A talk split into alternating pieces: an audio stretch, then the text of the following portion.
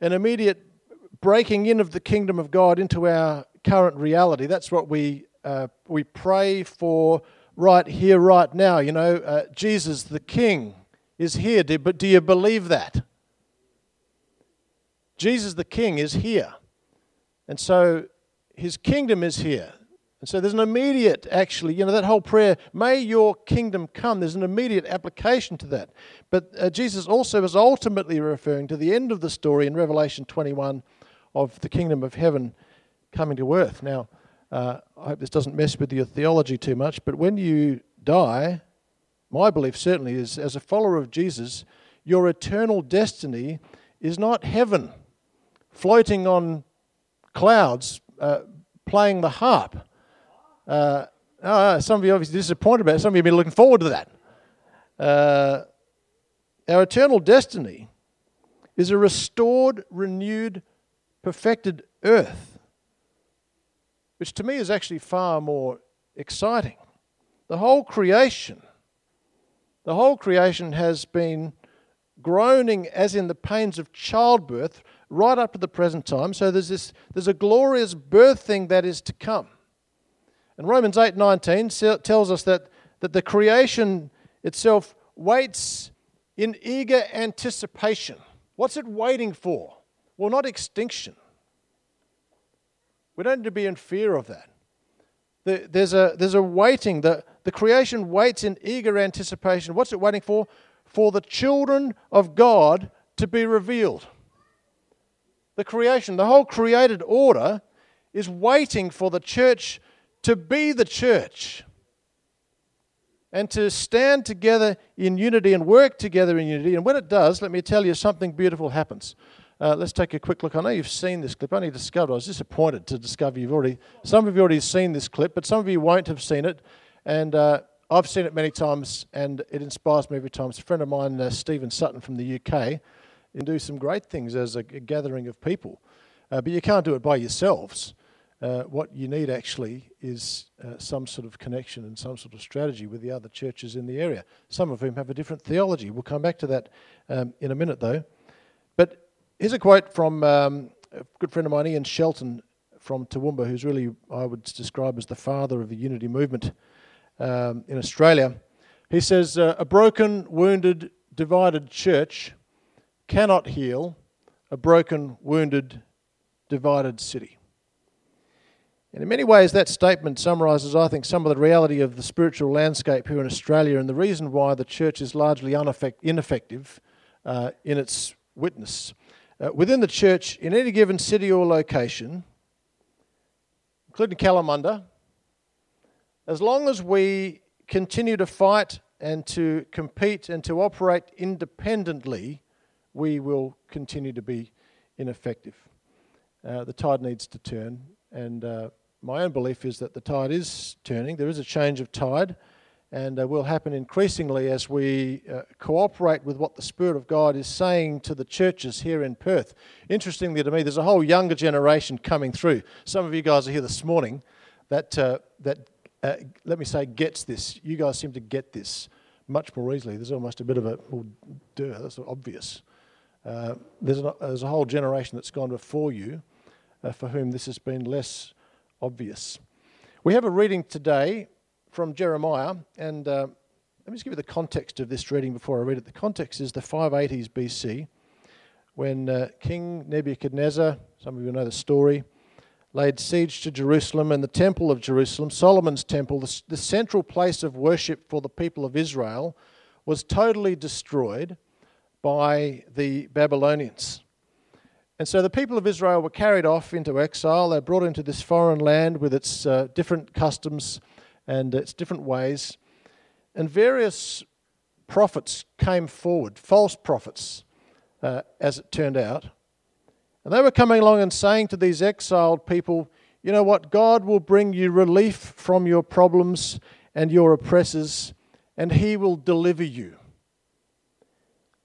Well, then along comes the prophet Jeremiah who says, uh, No, actually, that's not what God's saying at all. Uh, God's not going to rescue you. God is not going to deliver you back to your home in Jerusalem. That might be nice, But that's not what's happening. Jeremiah wasn't a particularly popular fellow, actually, for all sorts of reasons. Uh, but what he did say was, he said, God has brought you here to this city of Babylon for his purposes. He has a purpose in you being here in this city. Well, let me read this for you and uh, to keep up at the back there. Uh, this is what the Lord Almighty, the God of Israel, says to all those I carried into exile from Jerusalem to Babylon. Uh, in a sense, stop asking me to deliver you back to Jerusalem. He said the opposite build houses and settle down, plant gardens and eat what they produce, marry and have sons and daughters. And this is like really settle in. Find wives for your sons and give your daughters in marriage so that they too may have sons and daughters. Increase in number there, do not decrease.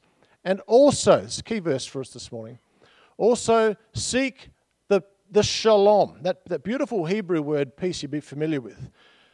Seek the shalom of and the prosperity of the city to which I've carried you into exile. Bear in mind, these people have been like brutally unkind to these newcomers. And uh, God's calling them to respond in an extraordinary way. Seek the peace and prosperity of the city to which I've carried you. Pray to the Lord for it. Pray for these people who've oppressed you so terribly. Because if it prospers, you too will prosper. Build houses, settle down, marry, have kids. This city where I have placed you, this is where I've placed you, this is where I want you to be. Just a few verses later, we have those famous words of Jeremiah to these exiled people I know the plans I have for you. Plans to prosper you, not to harm you, plans to give you hope and a future. It's a, a verse, you've probably got that on a fridge magnet at home or in a you know, on a, um, on a bookmark or something. It's one of those ones we love to just quote out of context. This is the context. It's a terrifying context for these people, but what a reassuring word for them. I've got plans for you to give you hope and a future. So these people now, they find themselves in this unfamiliar place in a foreign land, in this rapidly changing landscape. And uh, it seems to me that here in 21st century Australia, we also find ourselves in a rapidly changing landscape, changing in all sorts of ways, uh, for all sorts of reasons, exponentially, uh, in actual fact. But let me illustrate for you one of the key ways Australia is changing. Uh, this is a map of uh, Sydney, uh, which in many ways we might consider to be the heartbeat of Australia. If you lived in Melbourne, you might disagree. But certainly in terms of business and population and Aussie culture, home to the uh, Aussie icons of the Sydney Harbour Bridge and uh, the Opera House and Bondi Beach. You talk to anyone who's from overseas, who lives overseas, ask them about Australia. They'll talk about kangaroos and they'll talk about those sorts of uh, iconic things. Sydney. Well, as you can see on this map, Sydney's been divided into three separate sections Western Sydney, uh, that central area in the middle, and then the eastern part. Well, Mark McCrindle is uh, a name you might have heard. He's a leading social researcher here in Australia. He's done some, what I think is just fascinating demographic research into the most common surnames in this central region. Don't put that next screen up yet. But if you were to hazard a guess at the most common surname, what would just shout out a name that you think might be the most common surname in central Sydney? Smith. That's an excellent guess. Let me tell you, it's not Smith. If we can go to the next screen, it is Patel. Indian name, the most common surname in that part of the world. Uh, if we go to the second one there, uh, Lee. is a Chinese name. Number three, give the man a prize. okay, so Smith is there, but if we go down, work our way, we won't go through the, the whole one by one, but the next screen I think gives all the rest of them. Have a look at this the top 10 names. At some point, we'll just be moving on. Have we run out of screens? Got some problems. All right, well, and I'll tell you what they are. They, they might just magically appear as I begin to say them. But uh, they are Kim, which is Korean. Singh is another Indian name. Chen, Wang, Lee, Zhang, Williams. So remember that old uh, Sesame? I used to love Sesame Street. That one of these things is not like the other. Oh, it's a bit like that. Well, let's do a let's do a quick exercise. Let me get you all to stand. Just stand for a moment. I know this is unorthodox. Some of you are thinking, "Is this crazy Baptist guy, Steve? What are you doing?" No, we don't stand up in the middle of a message. Don't worry, I'm not. I haven't finished yet. Um, figures from 2016 show that here in Kalamunda, 30% of people who live here in your local Kalamunda community, 30% were born overseas and have come from somewhere else. Now, now where Margie and I live, we live in Riverton, and uh, I did looked at the stats there. Down there, it's it's over 50%, more than half now of our population in the area. We, all our neighbours are Indian and uh, Chinese, and well, it's fine. We get along fine with them, but it's just it's it's interesting. Like there's just a whole influx of people. Uh, up here, it seems like uh, you're located in a less ethnically diverse community than me.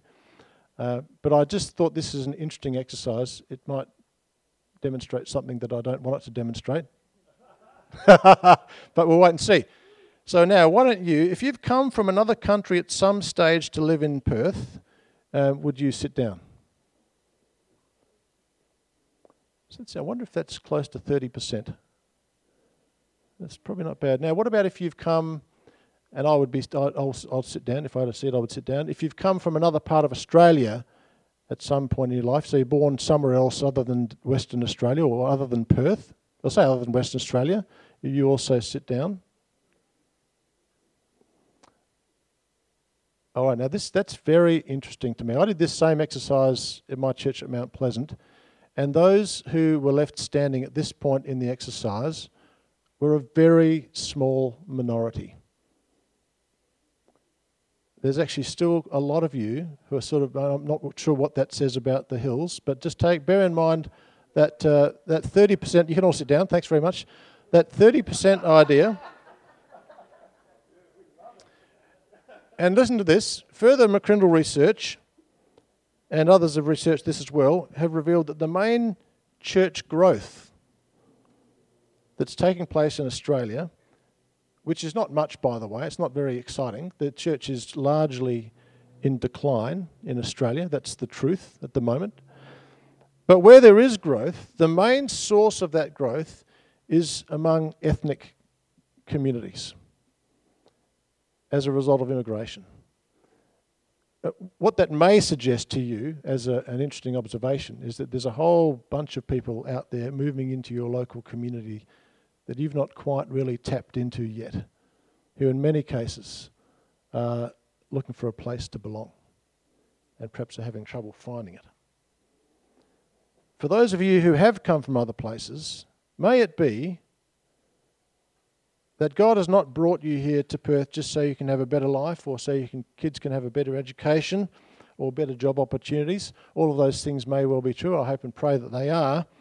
But may it be, it may be, that God has brought you here to be a blessing to this place, to this church, to this community of Kalamunda, to this city.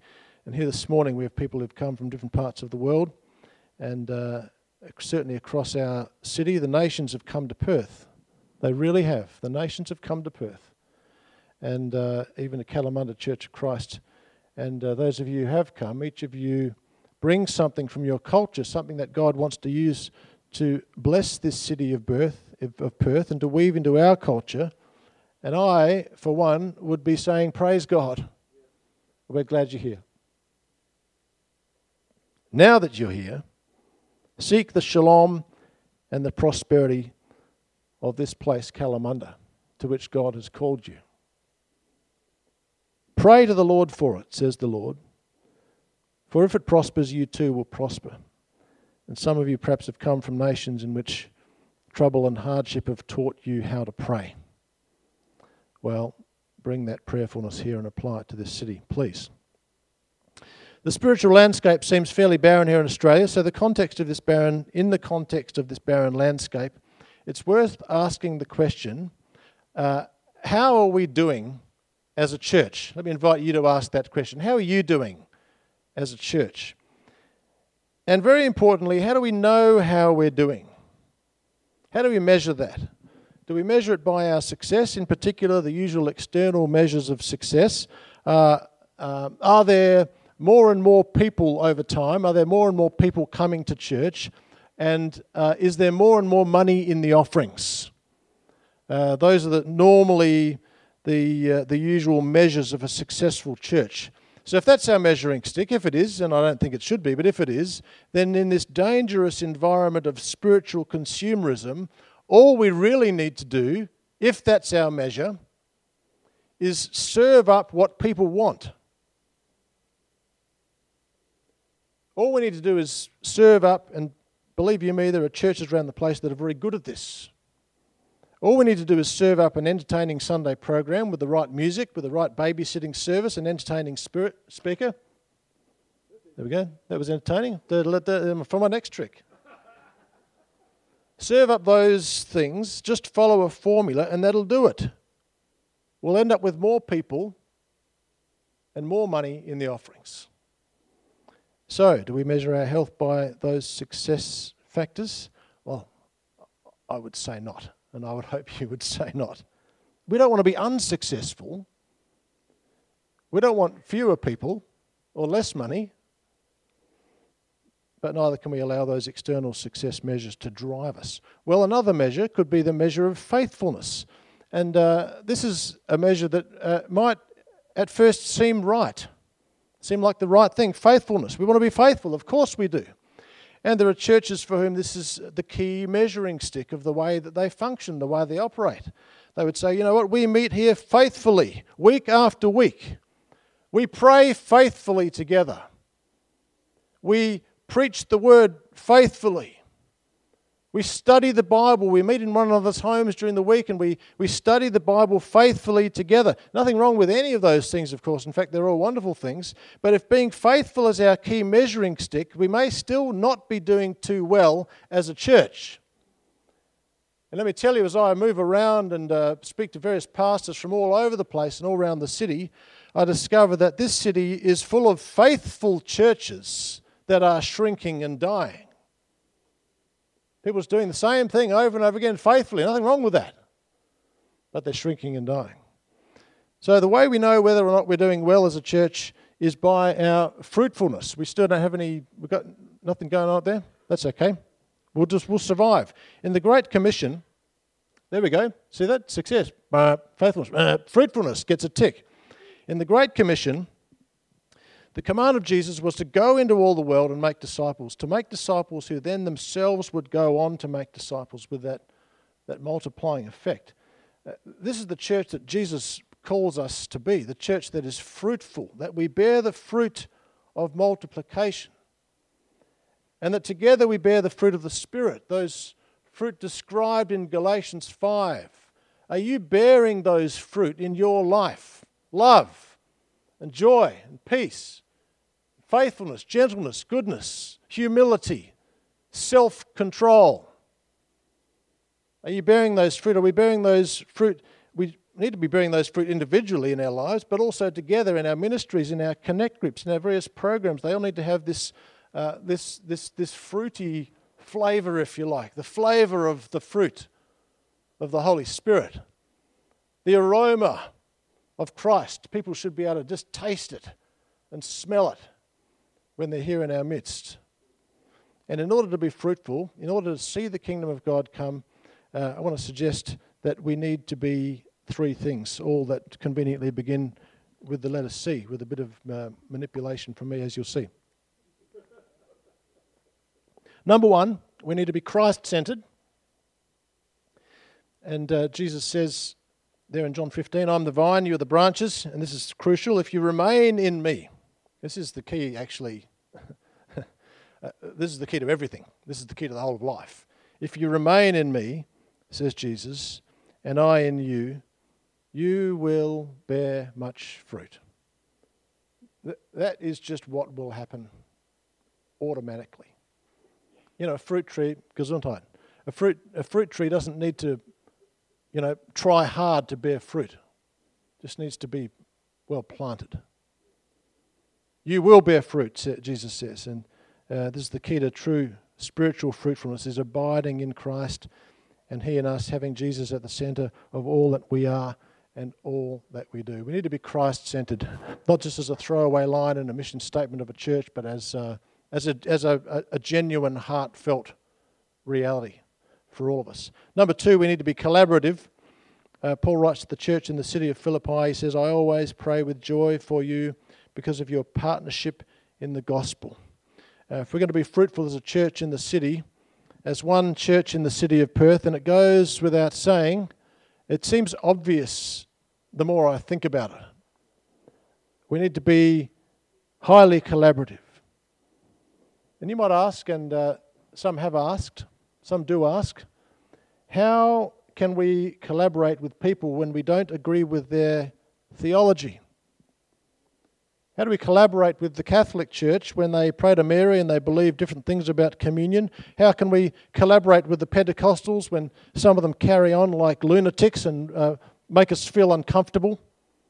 Um, how can we collaborate with uh, this other denomination that's so legalistic or this other denomination that's so liberal? Well, the answer comes from something that, uh, again, a friend of mine, Roger Sutton from the UK, it's actually the father of the, the Teesside guy, Roger Sutton, uh, said when he spoke at our movement day, he said this. He said, I'm a Baptist pastor, but in more recent times I've been moving in lots of different Christian circles, attending lots of churches, uh, other denominations, and other traditions.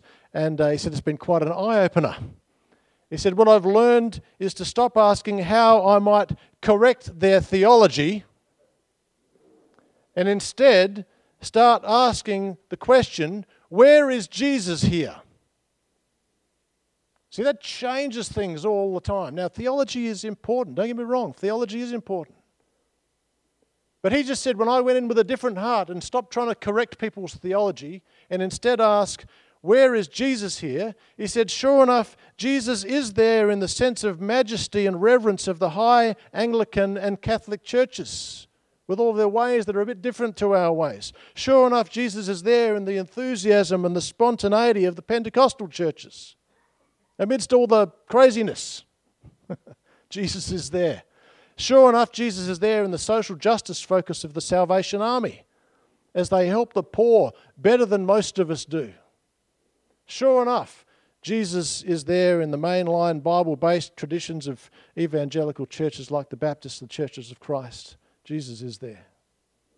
And maybe if we stop fighting and trying to correct each other's theology, we'll discover that those streams, actually, in the, in the the grace and the, the goodness and the master plan of God. Those streams of those different traditions flow together in a river of life, a river that will bring life into the city where we serve the Lord together.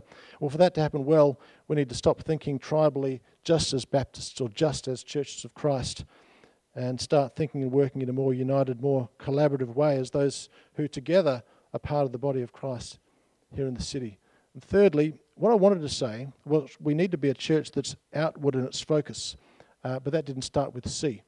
And uh, so I went to Google, as we do, didn't fit with my alliteration, which is important. Thanks to Google, I found another word centrifugal.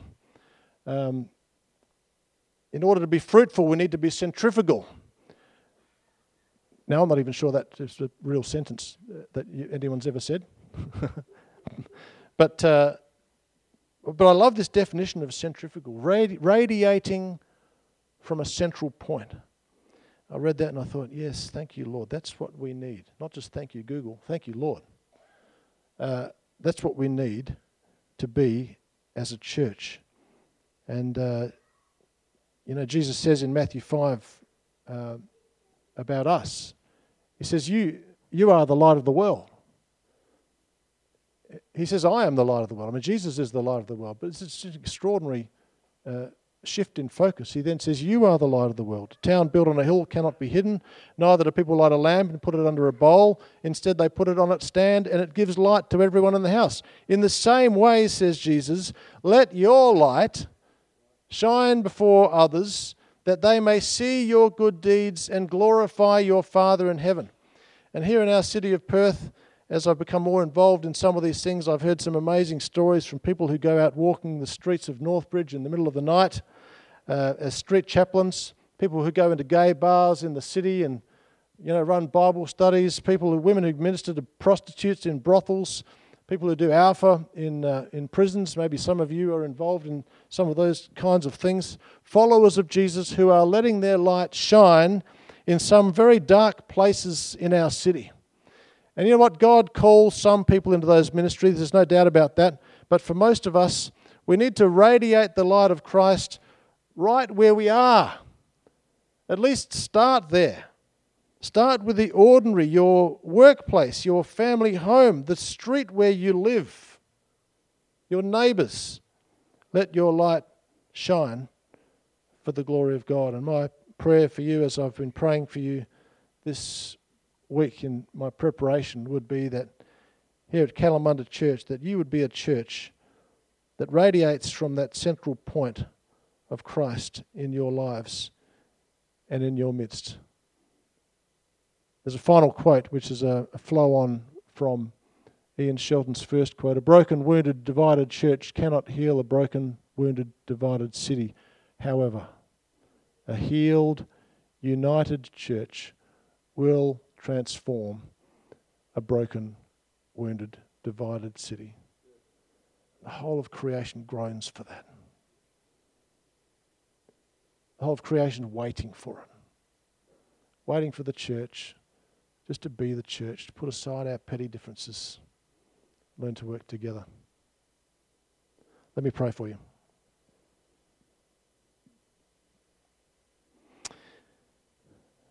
Well, Jesus, we just think now of when your disciples said to you, Teach us how to pray. And a part of that prayer was that we would pray, May your kingdom come.